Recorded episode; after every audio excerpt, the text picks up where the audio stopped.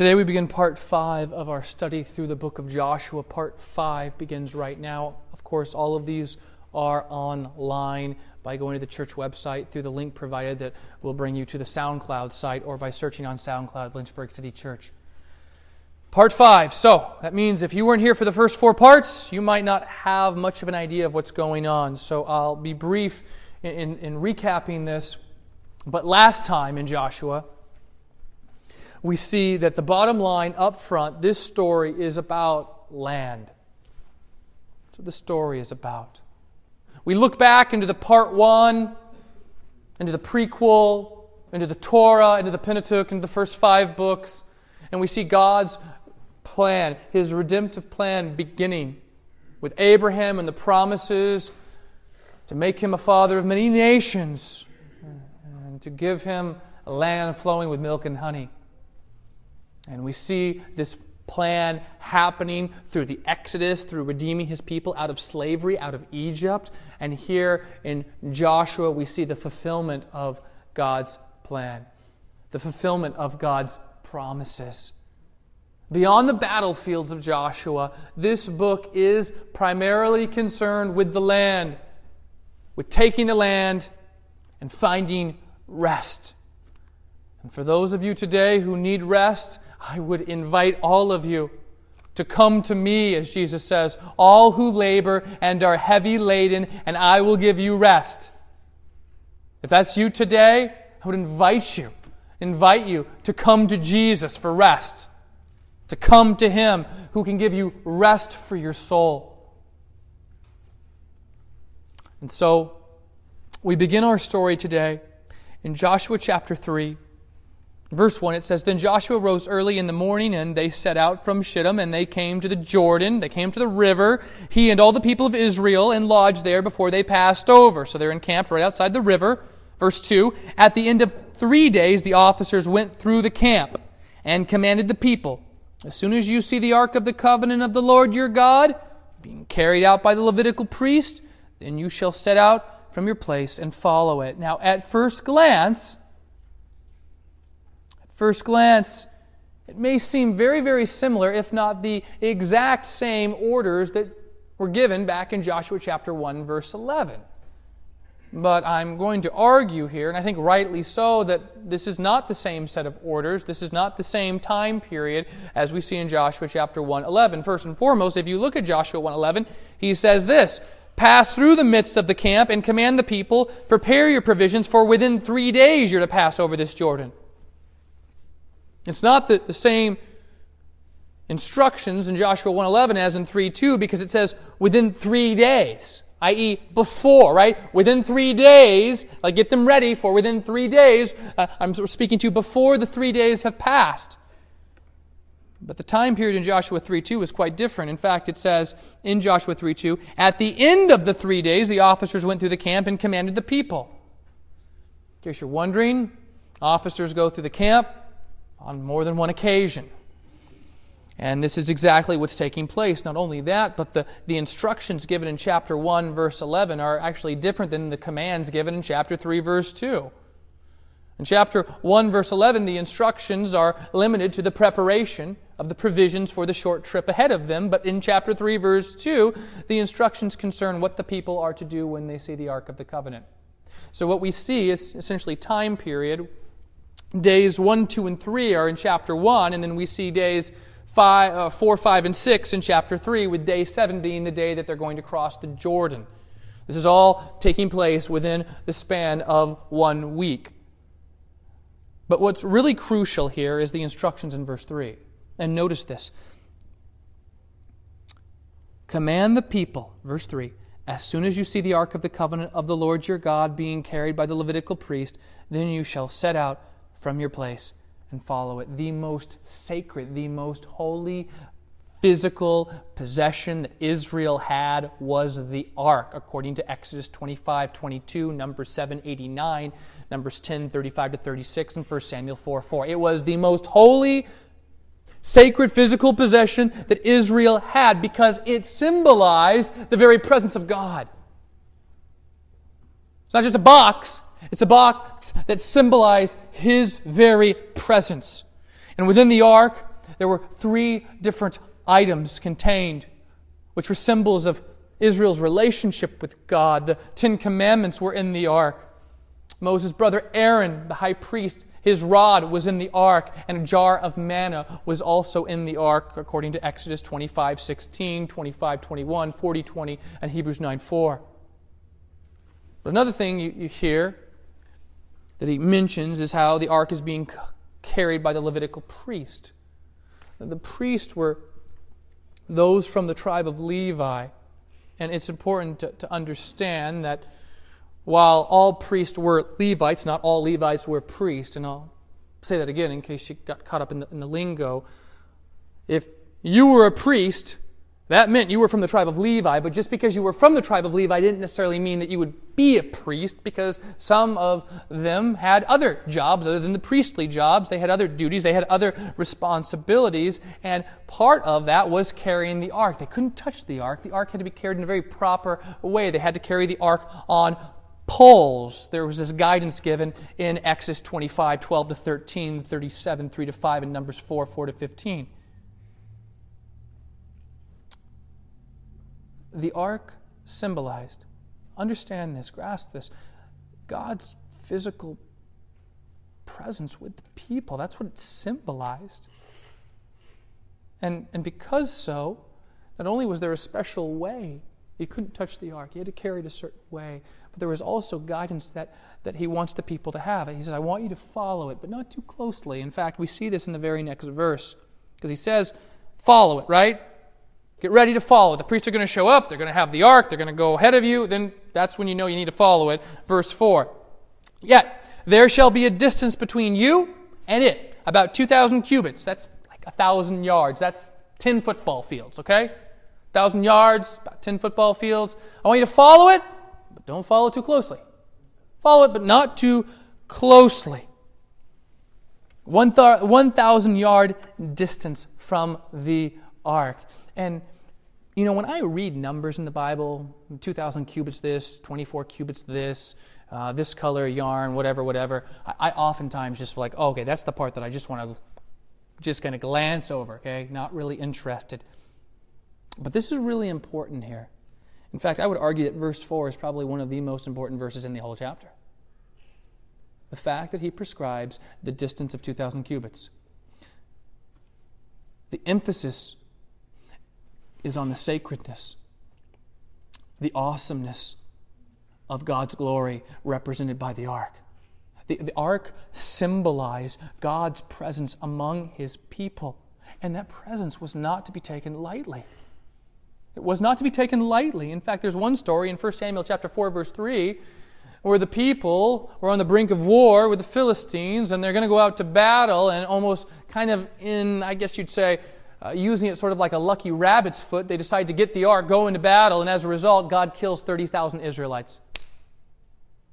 Dead. Dead. Why? Because of what the ark symbolized. It symbolized God's presence, his awesomeness, his glory, his holiness, and this is not to be taken lightly. It's not to be abused at all. And there's a lot of application here. See, when we think of two aspects of God's nature, I think we have a tendency to emphasize one of them over the other. When we think of two aspects of God's nature, we might think, well, God is close, He is comforting, He is a friend to me, and all those things are true. And, and all those things are very valuable and precious, that He is a close, comforting presence, that He is a friend to me. But like anything else, overemphasizing one point to such an extreme can make ash out of the other point. It can. Right? I, I love the sovereignty of God. And when I say sovereignty of God, I think Psalms one fifteen three best explains what I mean. The psalmist says, our God is in the heavens. He does whatever He wills to do. That's what I mean when I say God is sovereign, right? But even an overemphasis an emphasis on the sovereignty of God to such an extreme can be a problem, because some people overemphasize the sovereignty of God so much that they undercut the responsibility of man. You look at, we were in a membership class today, and we someone brought up uh, Second Timothy two twenty-five, that God may perhaps grant them a heart of repentance leading to a knowledge of the truth. Well, if God is sovereign, which He is, and God grants a heart of repentance leading to a knowledge of the truth, which He does, well then, I don't need to tell people about Jesus. Because God's either going to grant them a heart of repentance or not. Well, hold on one second. That's not what the text says. Especially when you read the, the, the previous verses there in chapter two. You see, my point is, an overemphasis of one particular thing in the Bible to an extreme can undercut another very valuable, important truth as well. And when we think coming back to the two natures of God, I find that more often than not, the one that's emphasized, the one that's set up above on a pedestal, is the fact that God is a close, comforting presence. He is a friend, right? That's true. But there's another aspect of God's nature, and that is He is awesome, and He is fearsome, and He is wondrous, and He is glorious, and He is holy. He is. And many times we make light of His holiness.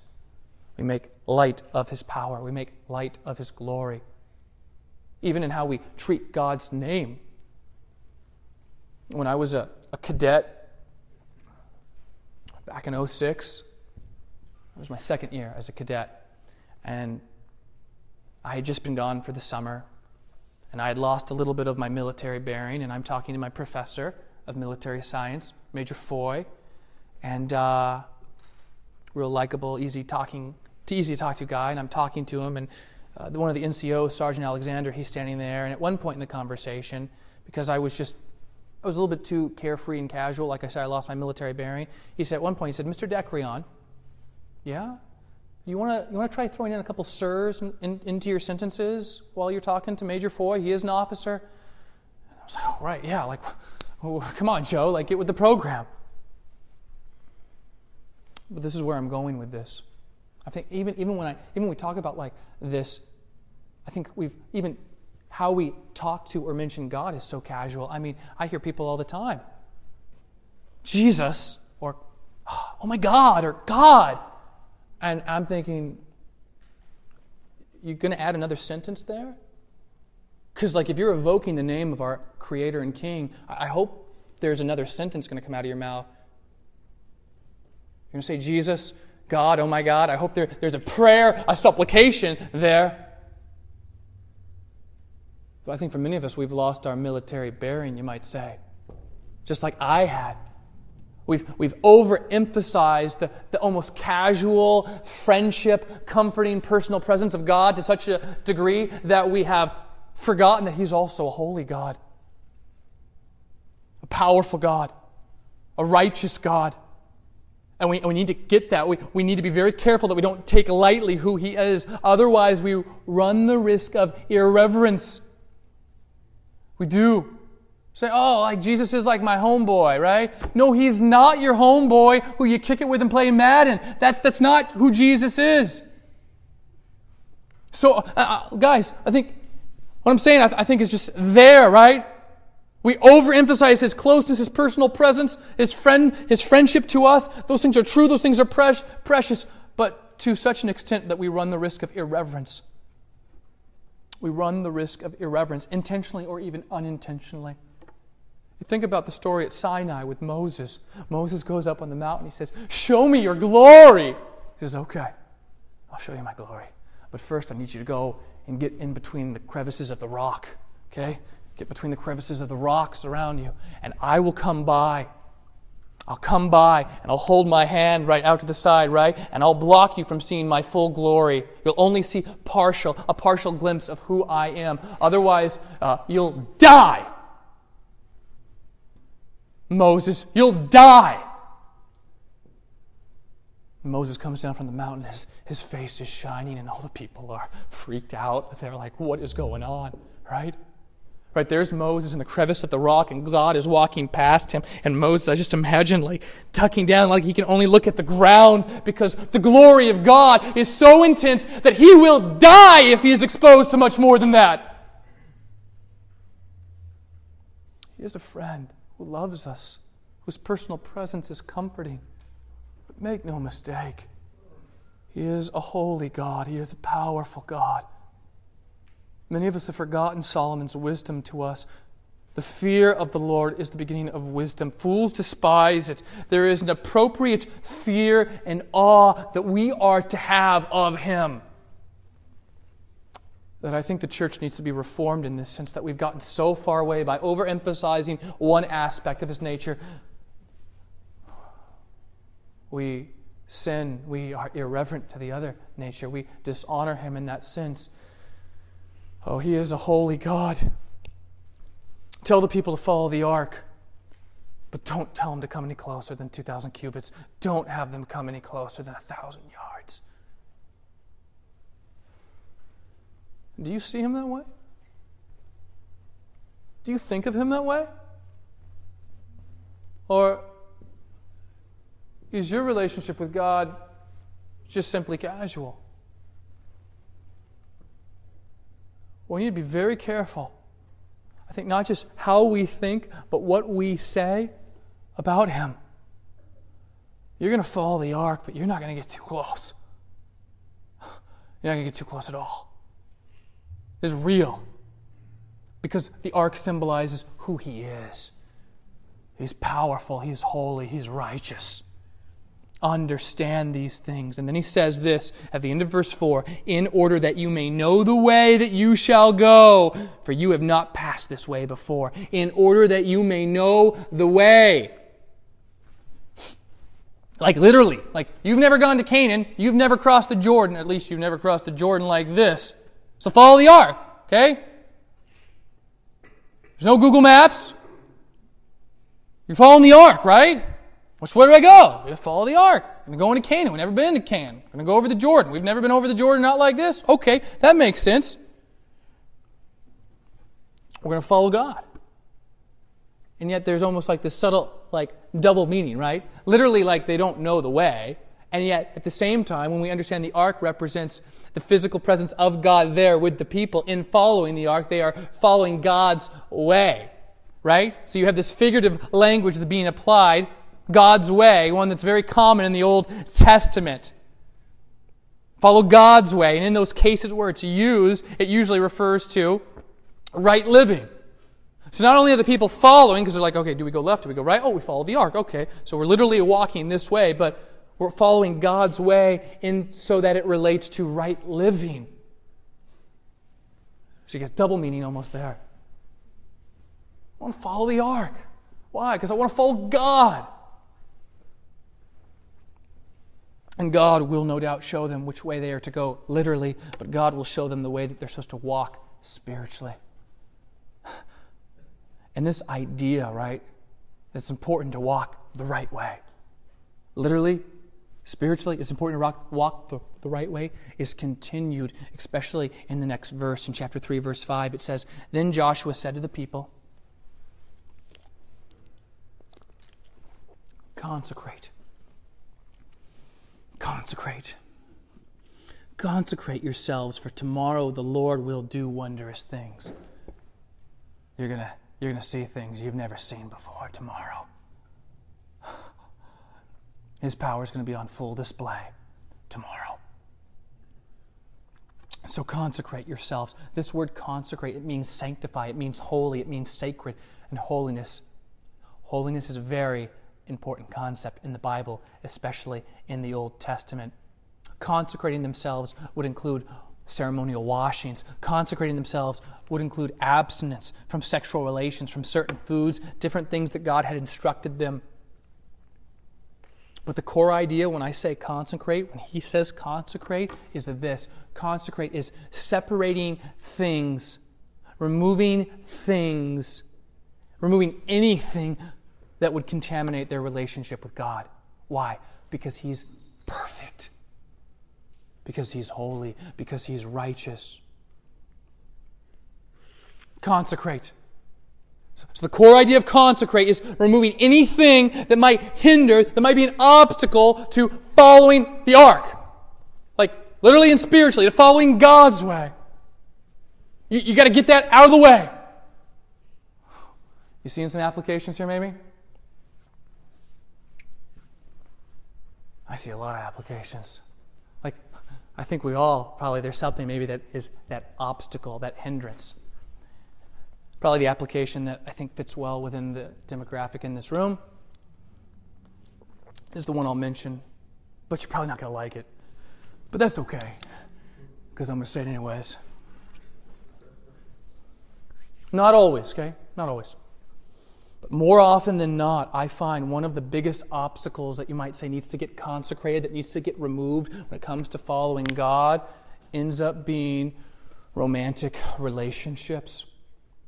Very few times in the almost five years that I've been pastoring here at Lynchburg City Church do I hear stories, and I've heard a lot of stories, from people who say, yeah, I got into this relationship, and now my walk with God is better than ever.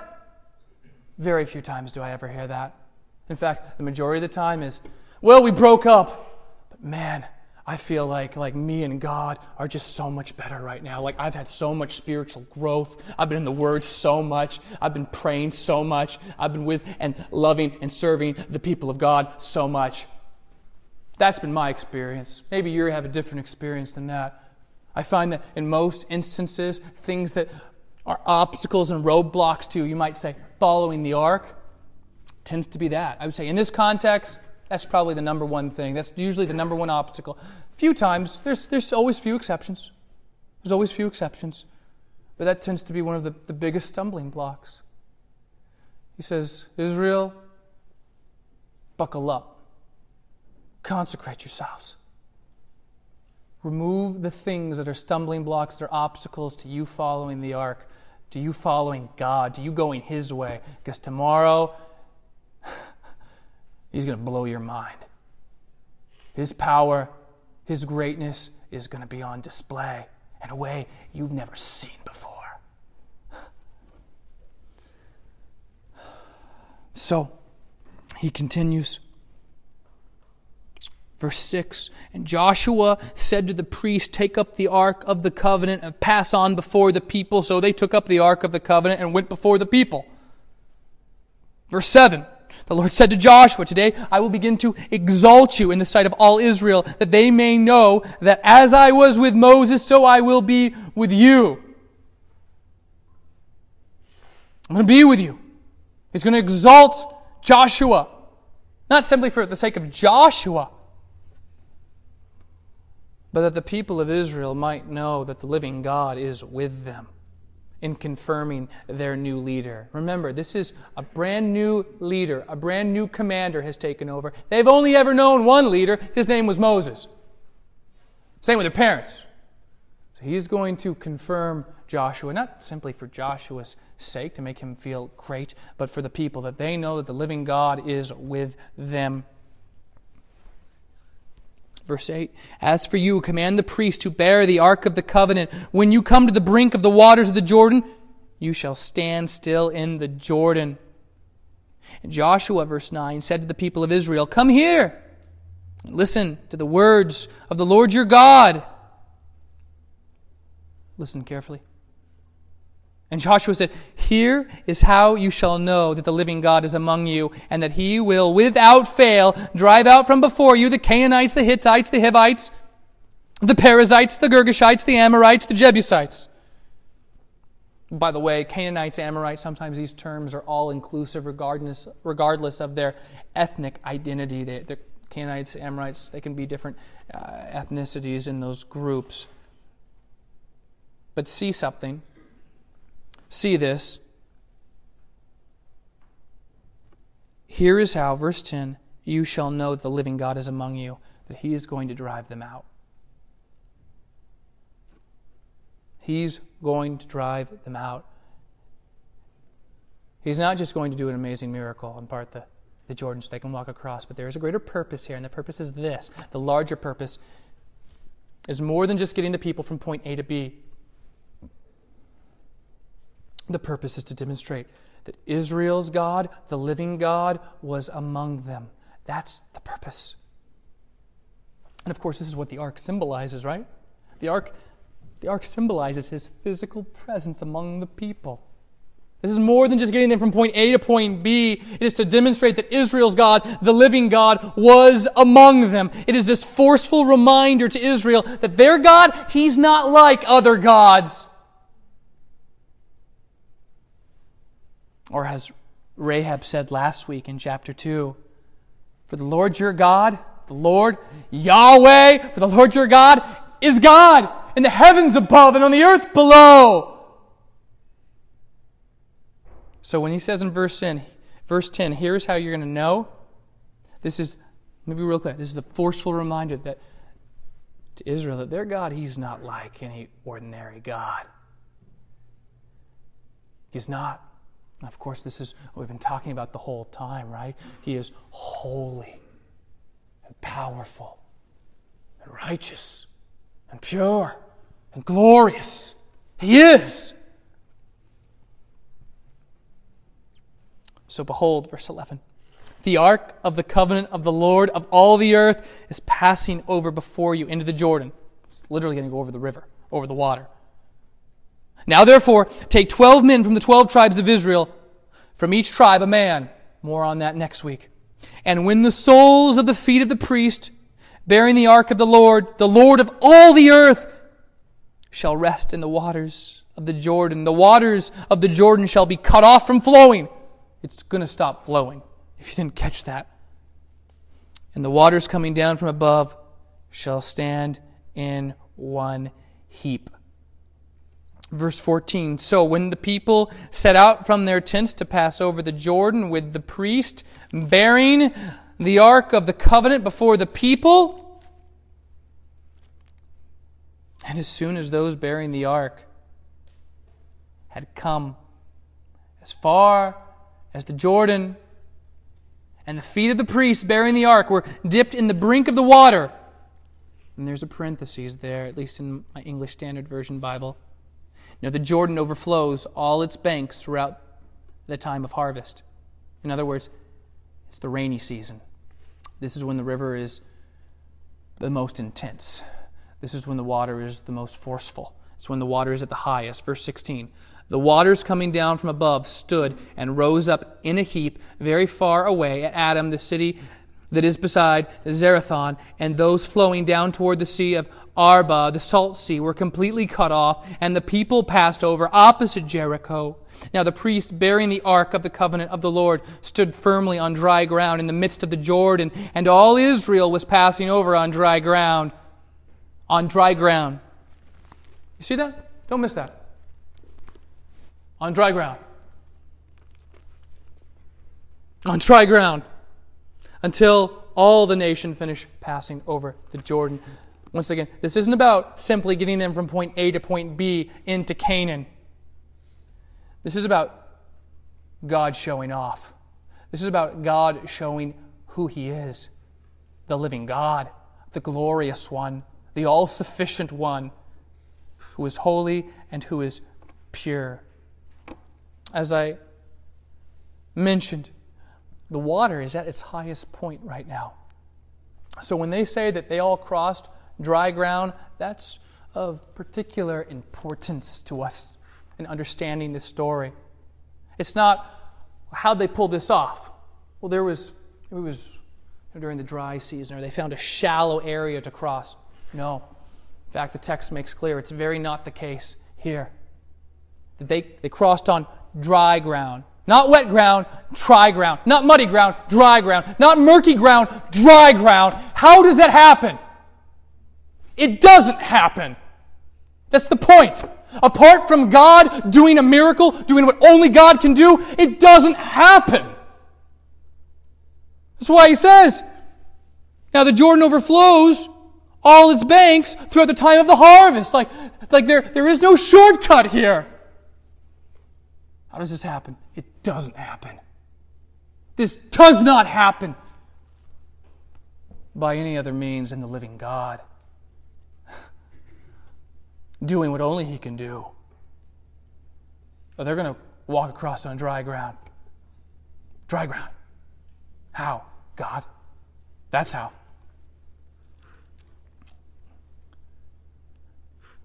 We see from this story the holiness of God very much on display, the power of God very much on display, the might of God very much on display. And it would be easy enough, I suppose, to, to walk out of here not having really grasped this thing called holiness. Here's the problem. Here's the problem. The problem is if we walk away from this text without grasping the holiness of God, it doesn't impact us the way it should. We need to grasp the holiness of God in more than just terms of, well, he's holy, and, you know, because yeah, we've got to fear him, because, you know, Solomon says, you know, the fear of the Lord is the beginning of wisdom, so he is holy, we should fear him. Excuse me, we should fear him, and, well, if if we don't, uh, well, we'll get in trouble. So he's holy, we should fear him, we need to obey him, and if we don't, we're in trouble. So in that sense, in that sense, holiness becomes nothing more than a matter of keeping the commandments. And that doesn't make God look great. That makes you look good, right? Well, I understand the holiness. God's holy. I should fear him. And as a result, I should obey him so I don't get into trouble. So all I'm going to do is just keep the commandments. Well, hold on a second. Like, if, if that is the limitation of your understanding of the holiness of God, you've missed the story. You've missed the point. Because because all that says is, well, you're really good at keeping commandments and obeying God. Like, you're the Christian of the year. I mean, essentially. That's it. See, his holiness, his holiness becomes real when God is exalted above all else, especially, especially those things that are obstacles to us in following him. You got that? His holiness becomes real when God is exalted above all else, especially those obstacles we talked about, like consecrate yourselves, remove the things that need to get removed in order to follow God. See, the key, the key here is to be more satisfied in him than anything else. That's the key. Especially, oh, by the way, when you're suffering or things aren't going very well. That's the key. And so, like many of us, we try to be good. Like, ah, I should be good. I need to obey God. Without any thought to this at all. And that's a problem. In fact, I would argue, if that is all that you're grasping of holiness, like he's a holy God, I got to fear him, therefore I need to obey him and just do good things, Satan, I am guessing, would probably be applauding you. Because you've missed the whole point. Because you're going to go fight a battle on a front that's unwinnable. And you turn into nothing more than a moralist. Just do good things. Yeah, I understand the holiness of God. Just do good things. No, it's much more than that. So when we think about the holiness of God, I think it's important that we not just throw around terms, but that we also define the terms that we are discussing. So, I'm thinking about this a couple days ago. All right, I need to be able to, I need to be able to say something. And I was drawing a blank, so I did some research. There's a pastor you might be familiar with. His name's John Piper. And I'm thinking, what would what would John Piper say about the holiness of God? It's helpful when we get stuck, when there's God provides us Bible teachers to, to help us navigate some of these really difficult things. And so John Piper shares a story that he was having a conversation with his wife, Noelle. And they're talking about things that are rare. And you think about, okay, something that's rare. It's rare, you might say, because it's unique. It's, it's unique, therefore it's rare. And so he asked his wife, Noelle, he's like, why, why do you think we use gold as a standard? Money used to be backed by, by gold, but not anymore. But well, why do we use it as a standard? And she said, well, because it's rare. Gold is rare, gold is unique. Okay. Then he said, well, so are fish. Fish are rare. There are some really exotic fish that are really, really expensive. Why not use them as a standard, you might say? And she replied, she said, well, because fish die and they rot. So they, they lack a certain permanence. And that's a problem. So, so gold is not just rare, but gold is also permanent. But the fact is, is it's not always accessible. I mean, there might be gold, for all we know, feet, hundreds of feet, I don't know, below the ground right here. But there's a problem because it's not accessible. We can't get to it. And and so thinking this through, especially in terms of the holiness of God, I think when we understand the holiness of God, it begins it begins not with a list of, okay, uh, he's holy, we need to fear him, therefore we need to obey him, otherwise we'll get in trouble, as much as it is understanding him in, in terms of who he is. He is infinitely valuable. I don't know if you've ever thought of God in terms of him being valuable. You think of gold, like gold's valuable, but God, do you think of God in terms of being valuable? Because he is. He is the rarest of all beings. He is. And oh, by the way, he is totally accessible through his son, Jesus. You can come to him, right? All you who are heavy laden, who've been trying to do this thing called being a Christian on your own for so long. Maybe you are, maybe you're not. You don't even know half the time. He says, come to me, all you who are heavy laden, I'll give you rest. So not only is he infinitely valuable, not only is he the rarest of all beings, not only is he totally accessible through the person of his only son, Jesus Christ, and what he did in his life, death, burial, resurrection, but he is the most permanent of persons.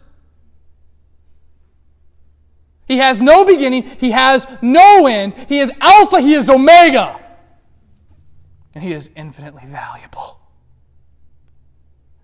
See, grasping the holiness of God is more than just being a moral good person. Grasping the holiness of God begins with understanding who God is, because only that will really help you to be able to consecrate, right? To remove those obstacles, those hindrances in your life to following God. Only in that will you be able to successfully consecrate your life, removing the things that shouldn't be there. And because of this, we need to see him as more valuable. More valuable, like gold, pretty valuable. But think gold, but then times it by, I don't know, a million. And you're on the right track. So he's infinitely valuable. Like, you want to crush temptations in your life that need to be consecrated, that need to be removed?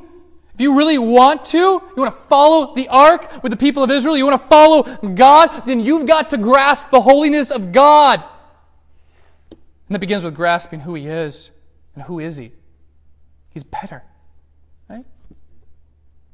Gold times a million.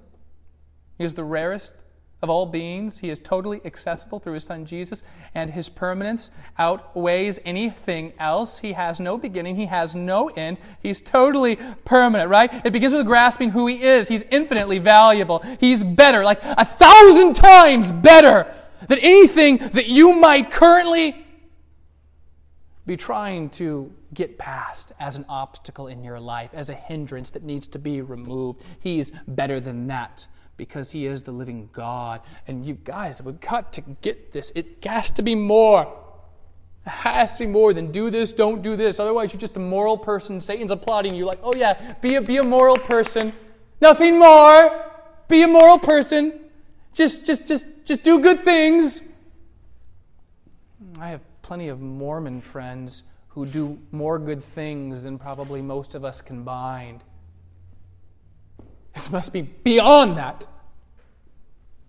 Because otherwise, this is going to happen. You'll be like, all right, I need to, I need to follow the Ark of the Covenant, right? I need to follow God, and so I'm going to consecrate. Oh, there's an obstacle here in my life. I just need to remove that, right? I just, just don't do that thing, whatever that thing is, right? I move it, and we take like one or two steps, and then as soon as we've removed that one thing, we're maybe five feet further, and boom, there's another obstacle. So we repeat the process, and, and, and it's exhausting. It's exhausting. It is an affront that we cannot win. At some point, It's, it has to be more than just removing this, take one step or two, removing this. At some point, we have to grasp the holiness of God, because I think only that will help us to effectively consecrate the things in our lives that need to be. We've got to get past, don't do this, don't do that, versus when we begin to see God and His holiness for who He is, right? He's the rarest of all beings. He's totally accessible through His Son. And His permanence outlasts anyone or anything ever. He's the I Am. And then you say, wow, He is pretty valuable. He is. Right? He is more valuable. He is more beautiful than whatever this obstacle is in my life from keeping me from following Him. Like, He's just better. It's not about just stop doing this, stop doing this, but replacing those things and seeing Him as better. That's, that's how you walk away here with the proper understanding of His holiness. Yes, He is a close friend to us. His personal presence is comforting. It is. But make no mistake who He is. Who He is.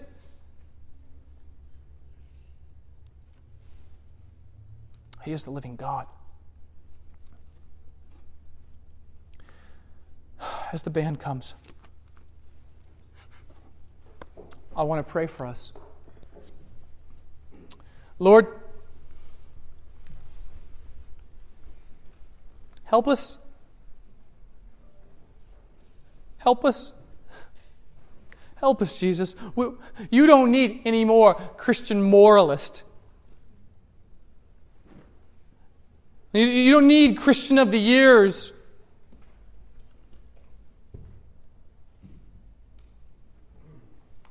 Lord, help us to grasp Your holiness in more terms than just, we just need to obey You. Otherwise we're in trouble. Yes, yes, we should obey You. Of course, God, but I pray that we would see You as better, as infinitely more valuable, rarer than gold, and yet more accessible and more permanent than anything else in this universe. That we would enjoy You, God. That we would enjoy You. That we would treasure You. Because that's what makes You look good, God. Us being really awesome Christians of the years, that makes us look good. Help us to treasure You and Your holiness in every aspect of Your nature. Not just the closeness, not just Your personal presence, but all the other aspects as well.